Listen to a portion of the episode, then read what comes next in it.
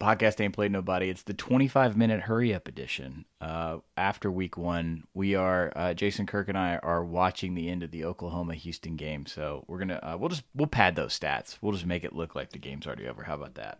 Yeah, this game's got a lot of stats already, so I don't know how much yeah, more. Yeah. yeah. There's a it, it got pointsy. That's the that's what we'll use when we get to there. Uh, so here's what we're gonna do, gang. 25 things slash teams slash ideas. 25 minutes. RIP S&P Plus. This is going to be our modified version. Uh, this is myself, Steven Godfrey at 38 Godfrey. This is uh, Jason Kirk. We are the Banner Society. This is podcast Ain't Played Nobody. I am going to start the timer in just a second. Okay, starting now, 25 minutes. Uh, number one. So, yeah, Auburn and their freshman quarterback, Bo Nix, they beat Oregon. Uh, they came back. It was super awesome. Uh, arguably the best game, I guess, in terms of like weight and, and ranked teams in good football and close scores of the entire weekend. Um, the thing that I'm kind of stuck on, Jason, uh, is the decision with the timeouts on Mario Cristobal. Um, obviously, it was a really awesome pass to end the game. Although underthrown, everybody's being everybody's well actuallying the next day. It's kind of rough on the kid, but um, the decision to call the timeouts and then Justin Herbert not being able to get in or out of the game on that fourth down call that seemed to be the thing. Yeah, when you take two timeouts to dial up that play, it's sort of like maybe you needed three. And this seems to be a little bit of a trend. The you know we go back to the Stanford game last year when we had kind of a similar situation. Um, yeah, I, I don't know. I mean, clearly Cristobal is excellent at building a program. You know, I don't know how you get better at these kinds of things though. I, I, I would be shocked if a bunch of people who are doing sort of the armchair thing the next day really did know that if you called a timeout after the player leaves the game because of he was uh, because he was attended to to stop the game for potential injury that he couldn't re-enter the game. That's what a lot of people were talking about in real time. Yeah, I mean, I think if we're all being honest, if someone walks up to you and asks you that question, yeah. are you certain you would have the right answer? Football's got a lot of rules, man this is what always this is what amazes me and we'll move on because we're we're against the clock. What always amazes me is like all of the duties and intricacies of being a head coach on top of the whole like recruiter Svengali thing like people are putting it on him because he's the head coach. Like someone has to go through that rule book every year and do all of these situations. And inevitably like a weird thing like this happens and all of a sudden he's like the biggest idiot that ever coached. Yeah. I mean it's probably somebody else's job to tell him that so let's blame that person uh, number two, this is my home cook stat. I, I, put this together while I was watching Houston and Oklahoma. Um, so there is literally in the in the modern post Phil Fulmer era, there is no comparison for this Tennessee loss to Georgia State. Um, so what I'm trying to illustrate here, Jason, you'll you can you can grade me on this. If you start with like the Lane Kiffin era, what what we've seen is basically like a a descending level of value and outrage. And what I mean by that is like in the Lane Kiffin era, fans were really, really mad at Tennessee because they lost by two to Alabama, right? And then Derek and then in Derek Dooley, it was like, well, you can only win like seven games, eight games, like and then Butch Jones is like, oh, you can never beat a ranked team. And now it's this, like you've lost to Georgia State. So uh, just really quick, Lane's there for one year. He goes to USC. Derek Dooley, all of his regular season losses except one each year were to ranked teams. So, like his first year, he lost to the number 7, 10, 12, 8, and 17 ranked teams, and then Georgia was the other loss. The next year, it's the same thing. You go on and on. I wrote all this stuff out, but the bottom line is like by the time you get to Butch Jones, like his first year, loses to nothing but ranked teams, and he has a four point loss to like arguably the best Vanderbilt team of all time. This is a new low. This is completely uncharted, and there's absolutely nothing they can do about Jeremy Pruitt's buyout right now. Yeah, they've had bad losses in each of these eras, except really for Lanes. He wasn't really there long enough for that. But like, they haven't had all time legendary bad losses. They just had a lot of them.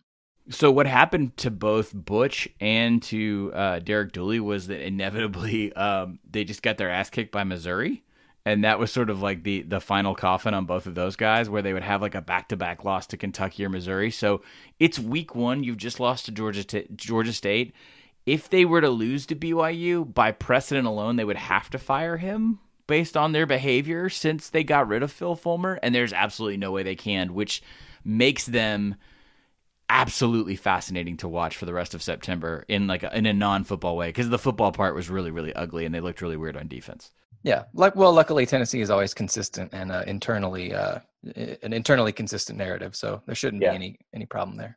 Congrats on them going seven or zero, by the way or seven and one after this.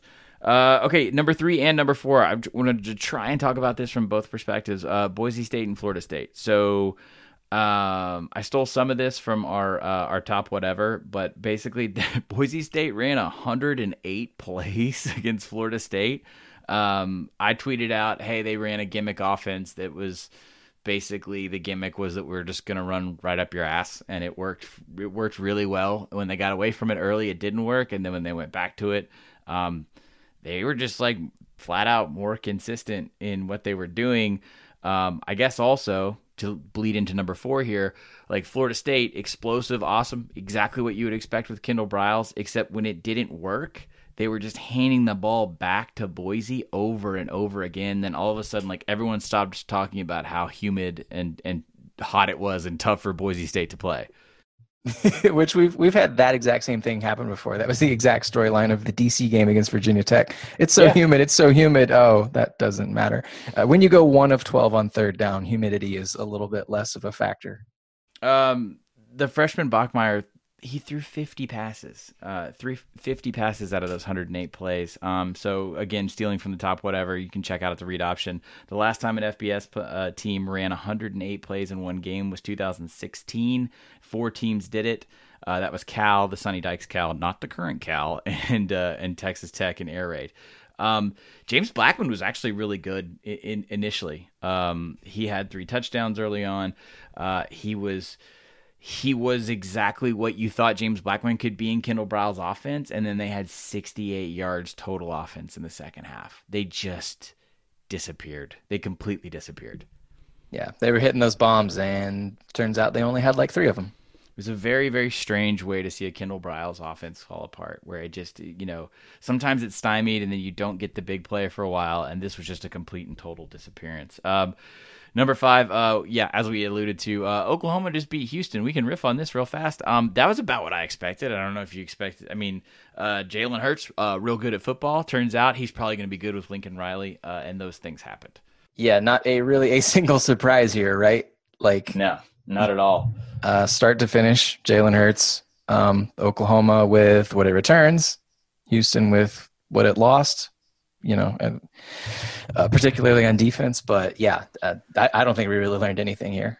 No, uh, D'Eriq King looked cool. Um, uh, Houston's offense looked pretty much like West Virginia's did last year, which is also what everyone expected. Obviously, it's week one, so there's going to be a theme as we get through the 25, and that's basically that we don't know a lot. We really know very little in week one, and so we have to couch everything we think we know with it's week one. We're not going to over, we're not going to exaggerate, we're not going to overextend to come up with a theory after one football game, but this was definitely not like a, oh, Oklahoma has fixed all its problems on defense. This was a Big 12 football game, more or less.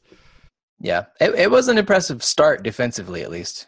I think it was something like four three and out, something like that. Once, once you know, once Oklahoma can put up twenty one, if you have zero, that is a marked improvement for Oklahoma. Yeah, kind of ball game at that point. Um, but yeah, it was uh, it was funny because it, it did look like it was just gonna be talent discrepancy, and then it was like, okay, like you know, Dana's used to this. Dana's used to going and playing these Big Twelve games with like a roster that's maybe sixty percent as good. So, yeah. um, number six, I posit the question: Is UCLA bad? Or Cincinnati good? Maybe it's just probably both. Um, I looked it up, and Cincinnati now, shout out to Nippert Stadium, they haven't lost at home since November 10th of 2017. Uh, they only lost one game. This is my Les Miles logic here. They only lost one game last year in regulation, and that was to UCF. They lost in overtime to Temple. Uh, they're really there is this is a really good program. Uh, this is with UCF, uh, and then you know Boise now, obviously, like one of the the best teams that you have to mention when you do Group of Five. And then, like, I'm just gonna be honest with you, I don't know what I'm seeing at UCLA. Like, I I know we're always supposed to have answers right now, but like, it's it looks like a really really slow, maybe like still in an evaluation period, like year zero plus one. I don't know. Yeah, like coming in, these were I think these two teams and Nebraska were the teams that I saw the least agreement on when it came to the preseason projections. Like, you know, the actual advanced stats projections like Cincinnati was a bit lower than you'd expect. UCLA was a bit higher than you'd expect, at least in a lot of numbers, but they were both all over the place. So we at least got a, a you know a step toward confirmation. Um, it, Cincinnati's a team that you want to like, you want to give them their moment and say, hey, they've built really well, and they're like way ahead of schedule for for a G five restructuring because like Tommy just didn't recruit the last year and change. but UCLA is just more interesting to talk about, and and we don't. I, I think a lot of casual fans probably expected Chip Kelly to come in and be like, all right, 65 points a game. Like they clearly are figuring it out and and they don't particularly look like anything that he did at Oregon necessarily. That's what um two Pac-12 coaches told me in the offseason. They're like, "We don't really know what he's doing yet." And it looks like they don't know either. So, um number 7 and just an absolute ass of a game. Uh, 49 to nothing is the worst loss in USF's program uh, in their history. Obviously, they haven't been playing football for too long, but it was a pretty brutal game. Uh, they lost 49 to nothing. One more time to Wisconsin. Um, I would just say congrats to Wisconsin. They very much look like all of the other Wisconsin teams that we knew until like half of last year. Uh, but I don't know if I'd put much stock of anything uh, if you're a Badger fan. Blake Barnett was pulled on the last drive. It was the only drive after he was pulled, was the only drive that even got into Wisconsin territory. And so, by virtue of this alone, they even had a, a pretty good crowd. I looked it up; they had like over forty thousand there for it. Most of them were USF fans. Like, so this is this is a very much a hot seat thing, and not an exaggeration in week one. Shout out, by the way, to fifth year senior like Blake Barnett at his third school on his fifth offensive coordinator, oh, if you count man. Steve Sarkisian. Uh, out there getting sacked four times on a 93 degree degree day with like an hour rain delay. Like, it's okay, man. You're 23 years old. If he's bench now and like is just in coming in and cleanup time, or or there's like an ongoing rotation of quarterbacks now as the whole thing falls apart, like God, the motivation it would take to get up and do that shit every day. Um, As an old man. Speaking of terrible quarterback things, uh, number eight USC, they did win. Um, a lot of us either jokingly or legitimately played around with the idea of USC starting like 0 and 5, 0 and 6 potentially. They are not going to do that. They did beat Fresno State. Um, obviously, though, they did lose JT Daniels, which that news came out on Sunday night. Uh, it was a torn MCL and an ACL injury. So I don't know exactly what that means, but the bottom line is he's out for the year. Um, I read a couple pieces that like, oh, they really like the three star kid behind him, which is awesome. But um, I mean, their next five games are Stanford, BYU, Utah, Washington, and Notre Dame. So this is probably it. Yeah, these games were coming into the season. These were like fun, losable games. Now it's not fun at all. Like you know, if yeah. it falls apart because of an injury, that's not really a thing I'm going to point and laugh at. But uh, this does make it more likely this isn't yeah I, I, will say by losing him the entire color of the way we sort of like decide is this a funny thing or not has shifted dramatically because they're about to get smacked um, number nine. Hey, we're already running behind pace, just like last year. Uh, hey, Utah is good. I wrote Utah is good in an extremely Utah way. Uh, so their running back Zach Moss had over six yards of carry. Uh, Tyler Huntley was like thirteen to sixteen. It's like okay, all right, we, you're good, you're fine. Like six yards of completion, perfect Iowa passing or Utah passing. Same thing. And then the defense was just like, "Hey, we're gonna make you look like a dumb asshole." That's their that's the entire defensive mantra. It's like half hitting you really hard and half making you look like, you know, or or just making you smack yourself in the face. So I don't know if BYU is that bad, but like the second half, Utah was it was it was punchy. Sometimes literally, yeah.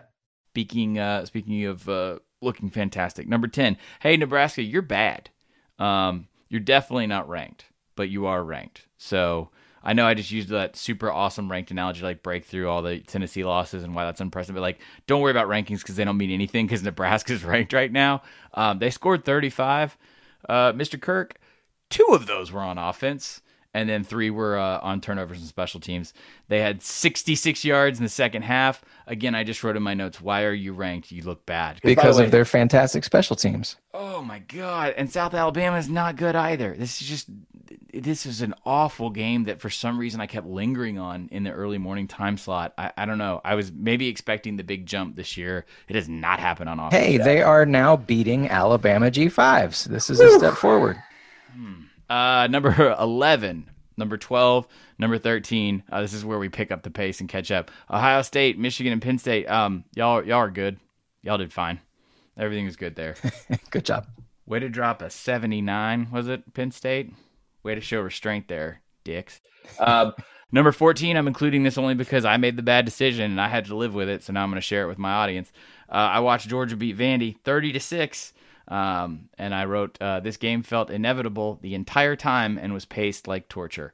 Uh, Jake Fromm was 15 and 23. You don't need to know that. He had one TD. You don't need to know that. It was boring. Georgia ran all of their talented backs a lot.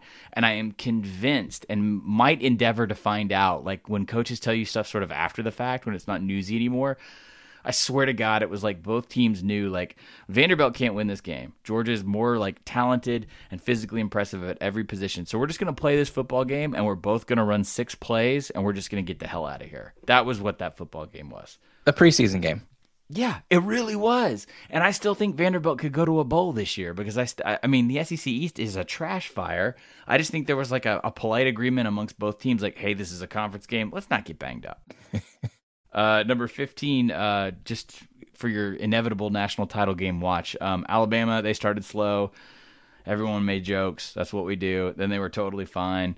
Uh, they were five of five of scoring drive. They were five for five scoring period on their drives in the second half. And they blew out Duke. And then, um, oh my God, Trevor Lawrence threw two interceptions. And then Clemson just beat the crap out of Georgia Tech as well. So yeah. my favorite stat from that game is that Clemson rushed for 411 at 8.4 per carry God. against the team that used to do that.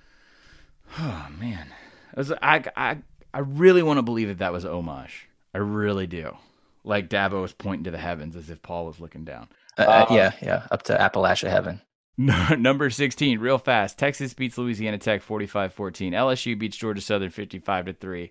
Clemson, we just said they won 52 to 14 and then Texas A&M beat up on Texas State 41 to 7. Why did I put all those things together? It's because those four teams are playing the two really awesome amazing games next week. Uh, the the sort of through line of those four games and what I was looking for because this is what I was told to watch for by coaches is that they all won and they basically showed nothing. They didn't have to put any cards on the table with the exception of if you had to show one thing, it was definitely LSU. Joe Burrow, uh, his stat line is fine 23 or 27 for 20, 278 yards. He did throw five touchdowns, which, by the way, Jason, that's a school, that tied a school record. That's how awesome that LSU's been on offense for the past century. Um, the one thing that LSU people were freaking the hell out about was that 14 players caught a pass, which I did, which I believe is a school record now. So um, this is a really big deal. The thing that I was told to look for that which which definitely happened, and I was kind of surprised they showed as much as they did, was that Joe Brady basically took a lot of that New Orleans Saints playbook, and that's what LSU's doing now. Do, is the 14 receivers thing is that popular because of the quote that like last year we didn't have many receivers and now evidently you have 14 I, I based on what I know about LSU fans, I think there was it was probably a general incredulity at the idea that 14 people were allowed to catch a pass during a game, like a single game. I think someone probably thought that was like an illegal type thing. Like, all right, you five touched it, that's it for the rest of the day. We're going 14 wide. Uh, so number 17, let's talk about the Egg Bowl because they love to they love it when you put them together like this. Um, so okay, as we close out here, we're just going to kind of put everything in the context of week 1, all right? So I personally think Mississippi State that a 38-28 win kind of on the road whatever neutral site game in the Superdome against Louisiana Lafayette. I think that was week 1 rust.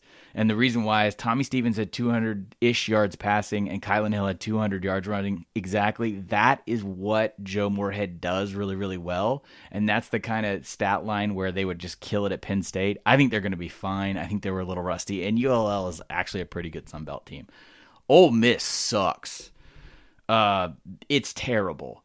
Uh, feel free to stop me when I, am running out of uh, expert things to say, but the bottom line is this the NCAA works like a rubber band, and the sanctions always hit you on the lines. The lines are now gone, so you lose like Greg Little, who gets drafted by the Panthers in like I think the first or second, I think it was the second round, and you replace him with a kid no one's ever heard of. This is now the problem in Oxford. Also, they hired Rich Rodriguez, who likes to run like a lot of lateral stuff behind the line of scrimmage. They got smacked by Memphis. Phil Longo had a good day on offense. Hey, he's coaching at North Carolina. Um, the Dallas, I had to, not the Dallas, I had, I had to include this. The Detroit Free Press reported that, Miss, that Michigan State was booed, quote, multiple times while on offense in a 28 to 7 win. Uh, I actually dug this game up because of the stat that Tulsa ran for negative 73 yards, which was a record. Mm-hmm. Uh, but in a 28 to 7 win for Michigan State, the offense was booed because uh, the the Spartans only scored I think one touchdown on offense. The rest was it was four field goals, I believe. uh, and then uh, PATs, and then defensive touchdowns. So basically, everything is extremely Michigan State. Right what are they booing? Have they not seen this before? This is Appa- well, so apparently they were promised a brand new offense. oh I'm serious. This was like an offensive. Yeah, yeah, yeah. Is- is Yeah. it was this the year they they did the um, musical chairs with the assistant coaches, or was that last year? Uh, yes, I believe. Okay, I believe every, every year. Yeah, there's a there's a steady rotation on offense as there should be at Michigan State because God forbid someone perform a Michigan State offense for one year and then the head coach goes, "Hey, that was good. Do that again." Uh, number twenty. Uh, again, week one context, guys. I thought I was I I was very wrong about FIU. Everyone told me all off season they were going to be like a like an emerging power in the Sun Belt. Um, and I I was also wrong that Tulane switched offenses just to be cute and to better market themselves because like even if that was the case, uh, Tulane looked awesome, eight yards per play, uh, fifteen and nineteen passing, and again it was like one of those deals where they had a ton of rushing yards. I don't have it in front of me, but they looked great. Will Hall's the new offensive coordinator, uh, rising star. Watch out for him, all that. But like Tulane kicked ass, and FIU looked absolutely terrible. Yeah, Tulane could uh they could challenge in the West there. They uh they are doing things, and I know that uh, Willie Fritz would die for a P five job, so just keep that in mind. All right, number twenty one. Um, I didn't watch this game, Jason. I don't know if you did, but it's definitely worth mentioning. Nevada had a twenty seven to seven second half upset. They came back and beat Purdue thirty four to thirty one. Um, I don't really know what this means. This could just be a really great example of week one, and that it was a it was a night game. Purdue goes out to Reno. Everybody gets their stuff together. It doesn't really matter. And then Nevada has like a pretty good year, and Purdue just moves on. It could mean something bigger than that. I'm not really sure, but it's definitely worth mentioning because we all had like projected Jeff Brohm to like the Dallas Cowboys all off season. So Sure, it, it was kind of a, a window kind of thing. Now he's Yeah. got to rebuild around Rondale Moore. Did you see the field goal at least? I did see the field goal. Uh, Okay, I think that's all you really needed to see. that was pretty much it. Field goal, uh, locker room celebration. Kicker gets a scholarship. I think all kickers should kick for a scholarship and then and then subsequently lose the scholarship. We're players' rights advocates here at Banner Society, but I do feel like kickers should just constantly live on the Mendoza line. Kickers aren't people. They they're imported labor. Um, okay, another possibly like week one thing.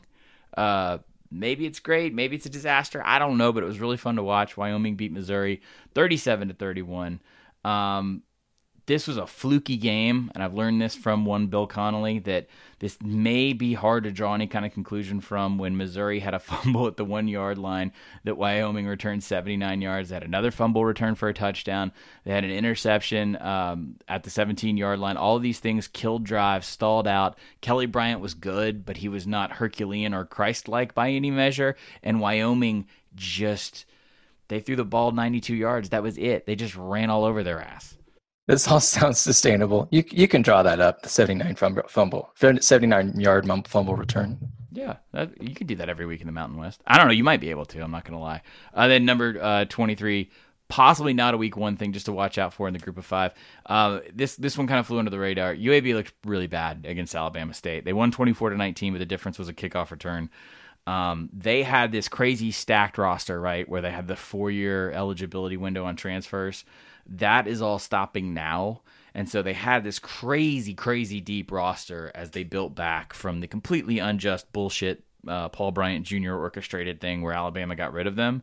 So that was all awesome. But this is more just sort of kind of like a be on the lookout for. I don't know if they're going to win 11 games this year if if that first game was any indicator. It's kind of like the year four thing with a startup, right? Like a UTSA or or whoever, where you know that fourth year is pretty special, and then hey, now you're a startup again. All right, we're actually right on pace. Uh, the thing you didn't know, I didn't write it down, but the thing you didn't know is that did you first off, did anybody watch Oklahoma State, Oregon State on Friday night? I feel like No, it was on pretty late. yeah, and it was a Pac-12 games is scooted by. So here's here's my one thing this week for number 24 that you didn't know. Uh, they had to delay the game, Jason, not for lightning, not for a travel issue, which is what happened with the Arizona Hawaii game last week. Uh, coaches got stuck in the elevator after halftime. So they had to delay the second half of this game. Not that it mattered at all, obviously. It was a very Oklahoma State game, you know, where they they scored a bunch of points and then they gave up like 30 throughout the stretch, mainly in the third and fourth quarter, but it was fine. So uh, I have not heard of this ever happening. as far as I know, in terms of a real time situation. I'm I do a lot of the press boxes. I try and do less and less, but they always hold the elevators and press boxes for the coaches. I've never heard of an elevator getting stuck. Well, I mean, you know, the Pac-12 is it's orderly, it's it's it's chop chop, it's a tightly run ship. So, as Right. we all know, Number 25, Jason Kirk, as sort of master of week to week narrative for Banner Society, you're always very good at contextualizing things. You have 30 seconds. Is the SEC bad? the SEC is a collection of football teams, just like any other conference. Uh, a few of them are bad. Some of them are really good. Most of them are right in the middle. Uh, and we're forced to spend a whole lot of time thinking about how these teams who ha- who share a logo, uh, how much uh, sway they have on each other's quality. The answer is very little, and uh, that goes for every conference. Perfect timing, sir. We have five seconds left. I don't even know what to do with myself. Um, perhaps we should all just maybe wait until like I don't know next week. There we go. Beautiful. All right, sir. Uh, Jason Kirk, thank you very much. Uh, audience, we will see you guys this week for the tasting menu. This has been podcast Ain't Play Nobody.